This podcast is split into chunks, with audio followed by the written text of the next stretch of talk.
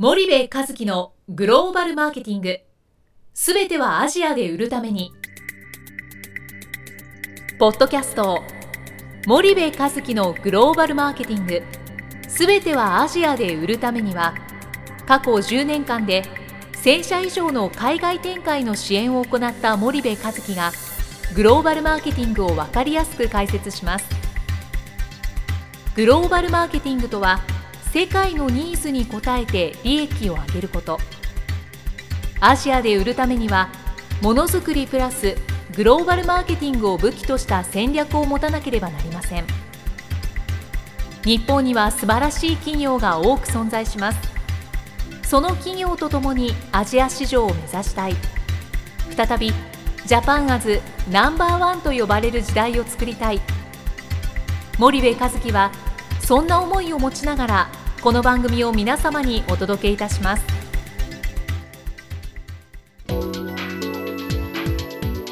こんにちはナビゲーターの東忠夫ですえー、こんにちは森部和樹です。森部さん今日はあの素敵なゲストをお迎えしてるんですけど、森部さんの方から、はい。あのもうおそらくプロフィールのご説明が必要ないと思いますので、えー、と本日のゲストはですね、えー、一橋大学の米倉教授をお招きしております。米倉先生どうぞよろしくお願いします。よろしくお願いします。はい、えー、と米倉先生、じゃああの第1回目ということでですね今日はあの米倉先生の,、まあ、あのプロフィール割愛させていただきましたけど、まあ、いろんな活動研究以外にもバンド活動とかですね、まあ、いろんなことをこうやっていて「あの一周」という雑誌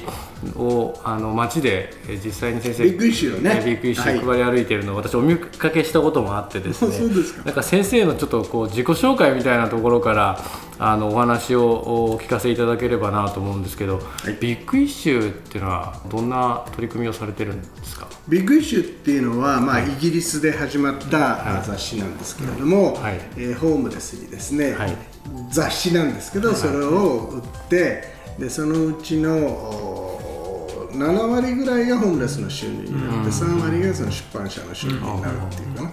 えーそういう仕組みでホームレスが自立する、はい。えーことを助けようというはい。運動でスタートしたんですね。はいはいでそれをあの佐野さんという方が、あこれ素晴らしいっていうことで日本に持ってきて翻訳をして、でまあ、日本独自の記事を入れてですね、えー日本中の、まあ、ホームレスの人たちで自立をしたいという人たちが、だからよく駅で言ってますよね、はいはいであれはあの今は300円になったんですけども180円がホームレスの方に入って、えー120円が雑誌社に入るとか、そんな仕組みになってるんですねで僕はこの運動すごく、あのーいいなと思ったんですが、はいでこの僕が後で話しますけど日本元気塾とか、はい。はい。あと NPO のですねリーダーシッはい。プを、お日本フィランソロピー協会と、アメリカンエクスプレスの支援を受けてですね、毎年リーダーシップ研修やってるんですけど、そういう中で、えまあ実践しようと。でまあホームレスの立場に立って、あの雑誌を売ってみるというのをこうみんなでやることによってですね、い。かに大変なことなんだ。と、で一度日本の特に日本はですね一度道から外れてしまうと、なかなか戻るのも大変ですし、まあ立ってみれば分かりますよ、僕なんかね30メートル前ぐらいから避けて通られますから、不法あの労働外国人な労働者みたいな感じでですね、えーただそれを売ることによってそういう立場それからそういう運動、えーそういうことを自分たちで体験すると、えーいうプログラムなんですよ、でいつもそれを僕も実践して、売上更新を目指しているんですね、いやなんか私一回先生が駅で立ってビッグイシューの雑誌持ってるのを見てビッグイシューっていう雑誌のことはよく知ってたんですよほいで、うん、違うだろうな似てるけど違うだろうなと思っていて。で先生あの顔の彫りが深いじゃないですか。だから今言ったように確かになんかブラジルの から来たあの、ね。労労働者の方かなって思ってまさかと思ったんですけど後になんかのメディアのあれで先生がそういう活動されてるっていうのを知ってあああの時見たのは米倉先生なんだなと思ったらあれなんですけど。でも素晴らしい活動ですねであれなんですかその180円ぐらいはやっぱそのいわゆるホームレスの方の自立のために、えー収入として入ってそれを元手に生計をこう立てていくと、そうですね。ですからまずホームレスになってしたしまった人たちが、えー復帰する過程っていうのは、まあ、そういうふうに定期的に収入がありますよ、はい。でその収入をベースにですね住所を持てますよ、で住所が持てると、就職活動ができるんですよね、だけどこれがなかなか難しいので、えーまあああいうふうに路上でブックをあの、ビッグイシューを売って、でそこからスタートする。でもちゃんと卒業した方もはい。おられるんですよ、その雑誌を売ることからうん。住所を持って就職をして、で、えーあるいは住所を持ってすごく売れる方はですね、はい。まあ、そのままビッグイシューをはい売って生計を立てると、えー、わ素晴らしい活動ですね。今もそれずっと続けられて一応あの年に2回は、はい。えーそういう研修プログラムがあるんで、はい。えー塾生とか、はい。えーその NPO リーダーたちと一緒にはい。街頭に立つはい。ということをやっています、なるほどなるほどあと今お話に出てきた日本元気塾っていうのが先生がやってるやつあるんですけどこれのご紹介をちょっしていただいてもよろしいですか？そうですね。これもなかなか話せば長いんですけれどもあの森ビルっていうのの創業者っていうのは森大吉郎さん、はい。この間お亡くなりになったのが森実さんで2代目なんですけども、はい創業者の森大吉郎さんはですね、実は一橋大学の出身で52歳まで横浜市立大学のはい。教授だったんですよね、で僕と同じ経営史ビジネスヒストリーというのを教えられていて、はい。まあいろいろあってですね52歳の時に自分でじゃあ起業するとはい。言って、えーこの事業を始めた、はい。その時は新橋駅前に、はいえー3階建てか4階建てのちっちゃいビル1個だけを持ってたんですよ、それがその30年間で、はい。アークヒルズをはじめ森ビルのはいこの本ヒルズ、はい。そこまで来たからやっぱりすごいアントレプルノアですよね。でそのお父さんの意思の中にやっぱり自分で学校を作りたいというのでですねアーク都市塾はいとい。う都市とかデザインとか都市経済学、はいそして、えーまあ、IT とかですね、はい。その都市インフラと、そういう学校をやっていて、で僕はその3代目の塾長に、はい。まあ、一橋の縁でなったんですね、はい。2000年前後ぐらい。ですけども、まあ、そういうビジネススクールも今日本で非常に盛んになってきましたし、なんていうのかな中途半端なビジネススクールみたいなのをやっていたらば、えーまさにそのこの近辺にある大学、それから夜学でも開かれるようになりましたし、えーグロービスもありますし、はい。これはあんまり展望がないなと思ってですね、あの僕は塾っていうのをやりたいなと思っていて、はい。本当の塾、はい。それはどういうのかっていうと、はい。あの先生とこの生徒がですね、はい。まあ基本的には暗黙知っていうんですけども、僕の先生の一人である野中育次郎さんがよく知っている、あの言葉にできない知識の方が大事なんですよね、人間の知識って8割方は言葉にできない知識で、残りの2割ぐらいがこう言葉にできる知識、その暗黙知っていうのはやっぱり一緒にずっと過ごすとか同じ課題を検討するとか、そういうことがないとできないんで、あのまあ、教科書を使って MBA を取りますとか、何かの資格を取りますっていうのは、えー別に僕たちじゃなくてもできるだろう、そういう学校もたくさんありますし、で我々しかできないものって何だろうかって言ったらやっぱり優れたなんか人を集めて、でそこに1年間ぐらい一緒に、えー共有する、何かを成し遂げる、そんなことをやってみたらばはい。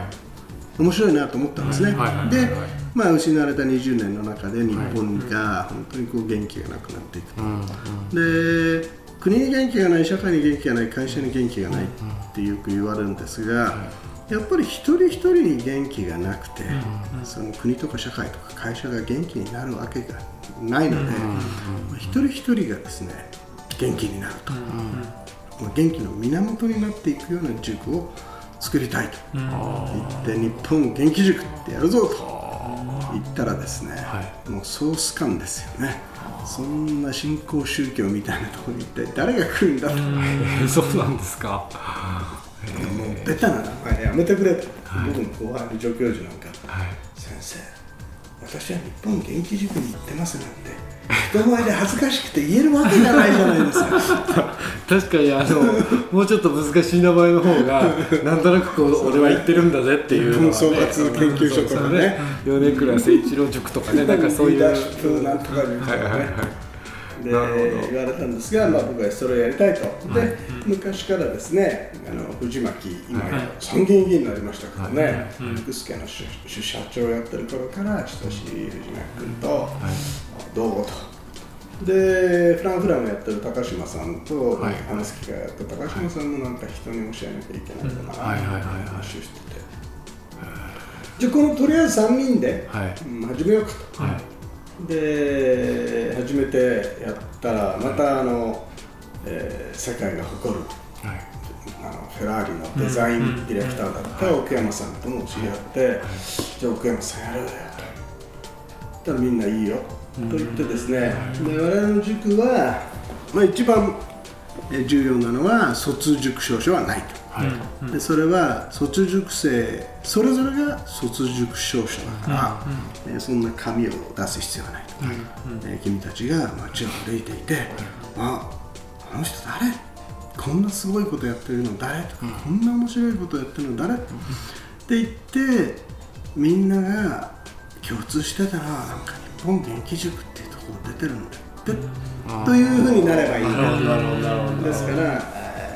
まあ、そういう意味です塾証書出さない、はい。カリキュラムもない、はい。教科書ももちろん、はい。それから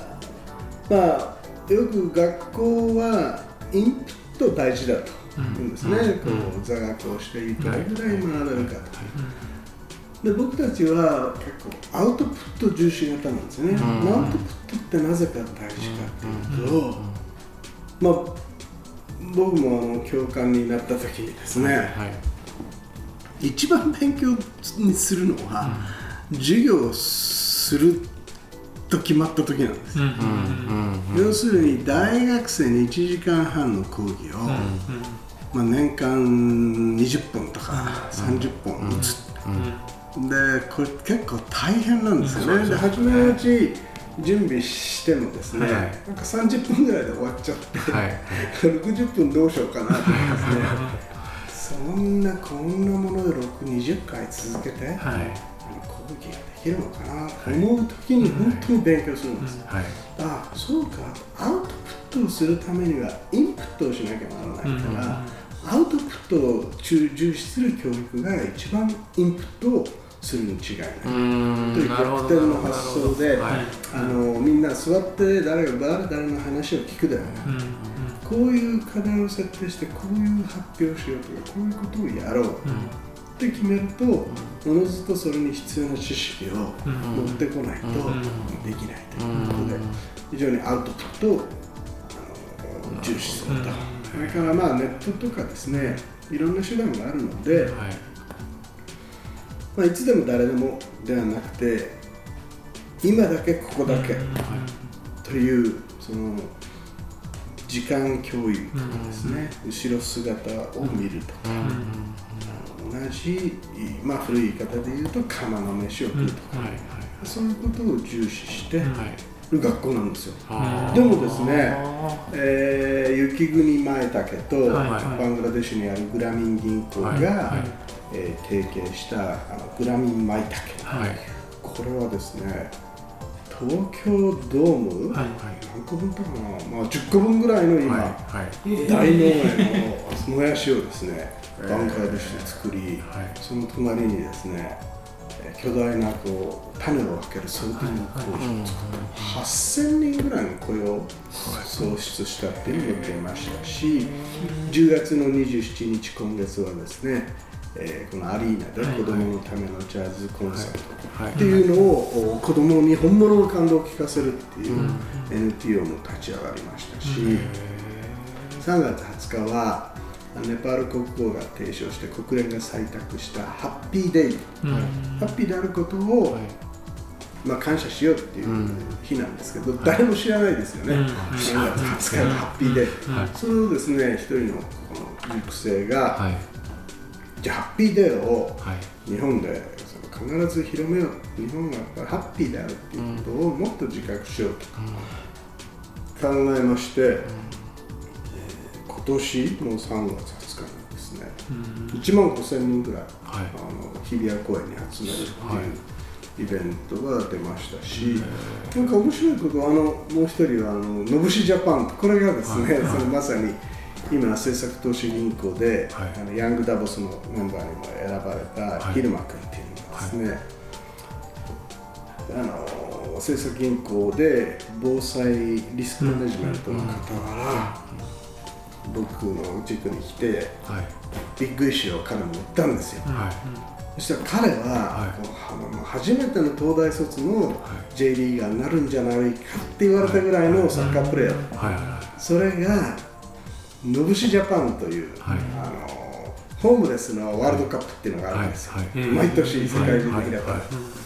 て。世界中で？世界中からホームレスの。でそれの日本代表監督いへえすごいですね。面白いですよね。ただね弱い日本は。なぜかっていうとね日本のホームレスはやっぱり高齢者が多いんですよ。ころがねイタリアとか、は日本とブラジルとかね、はいはいはいホームレス若いのが多いから、がたいもいいですしね。強いんですよね。でもまあそういろんな、えー卒塾生たちが面白いことをどんどんスタートしているので、まあ、きっと元気がどんどんどんどん湧いてくるという状況にもうもちろんビジネスの方もですねやってます。でそういう塾を、はい。えー今度は来年、えーまた、えー、3 4月ぐらいに、第4期がスタートするんですけど、はい。えー面白いですよ、僕はね、あのちょっと世間世間の人は誰も知らないし、はい。評価も高くないと思うんですがえでもねやっぱりカリスマプレイヤーの藤巻幸雄さん、彼はどんなふうにこの日本の商品を見るのか、それをどういうふうに世界に発信したいのかとか、フランフランで、まあ一部上場まで行って、でも日本にいたらダメだって言って、はい。本社を香港に移して、一部上場を廃止して、アジアでもう一回上場するぞっていう高島さんのビジネスセンスを後ろから見る、それから日本人初のありのデザインディレクターで、今東北新幹線、奥山レッドですか、そういう世界的なデザイナーは一体何を考えてどんなことをしてるんだろうかっていうのをですね一緒にこう過ごして講義を受けるって、こんなすごいことはないと思うんですよね。えーだからあんまりいやもっと知ってほしいんですけどあんまり知られたくない。微妙なところです。これはあれなんですか？げ限定なんですか？誰でも参加もちろんあのこちら側がもう選ぶんですよね、うんあの多いとですねやっぱり25とか30以上になるとそれはできないので、えー試験を選抜するっていうかねあの、ねあの書類選考なんですよ、確かにあのフランフランの高島さんも以前一緒にお仕事させていただいたことあるんですけどあの元気って言ったらものすごい元気でなんかトライアスロンもやるわ、あの意外に B 級グルメ大好きだわで ものすごいそういえば元気で。そうでね。であのおしゃれで、サーフィンもやっててね。なんかファッションがものすごいおしゃれで先生も今ジーンズになんかそのポロシャツなんだけど全部前ボタンみたいなあのおしゃれなシャツ着てスニーカーですけどなんか確かにに似てるったら似てますよね。なんかあの同じそうですよ。に匂いというか僕はアイかアンマンじゃないですか まあ。でもやっぱりねあの同時代に生きた、えーそういう起業家とかデザイナーとか、そういう人たちと、やっぱり同じ恋吹きを、でたった本当に30人ぐらい1クラス、4人だから言っても100人ぐらいなんですけど、はいはいでもね松下村塾って、まあ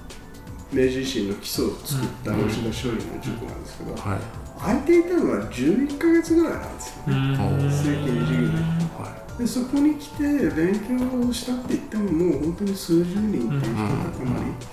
でも彼らが、要するに明治維新のある種原動力になっていたので、まあこういう小さな塾のその、うん、決してパワーがないわけじゃないと。でそれがまあ僕あのさ去年一昨年書いた創発的破壊の創発という意味にもつながってくる。というのが今の現状ですね。なるほどありがとうございます。じゃあ先生ちょっと今回はそろそろお時間が参りましたのでまた次回ですねいろんなお話をお聞かせいただければと思います。どうもありがとうございまありがとうございました。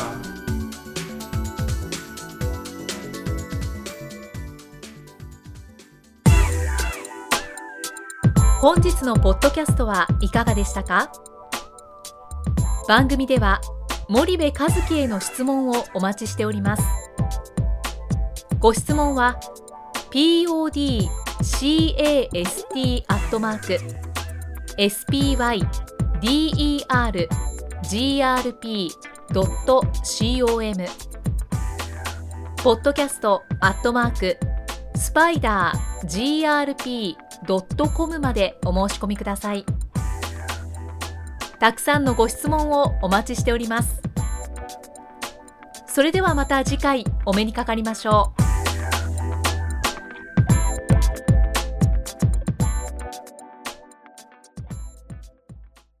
森部和樹のグローバルマーケティングこの番組はスパイダーグループの提供によりお送りしました。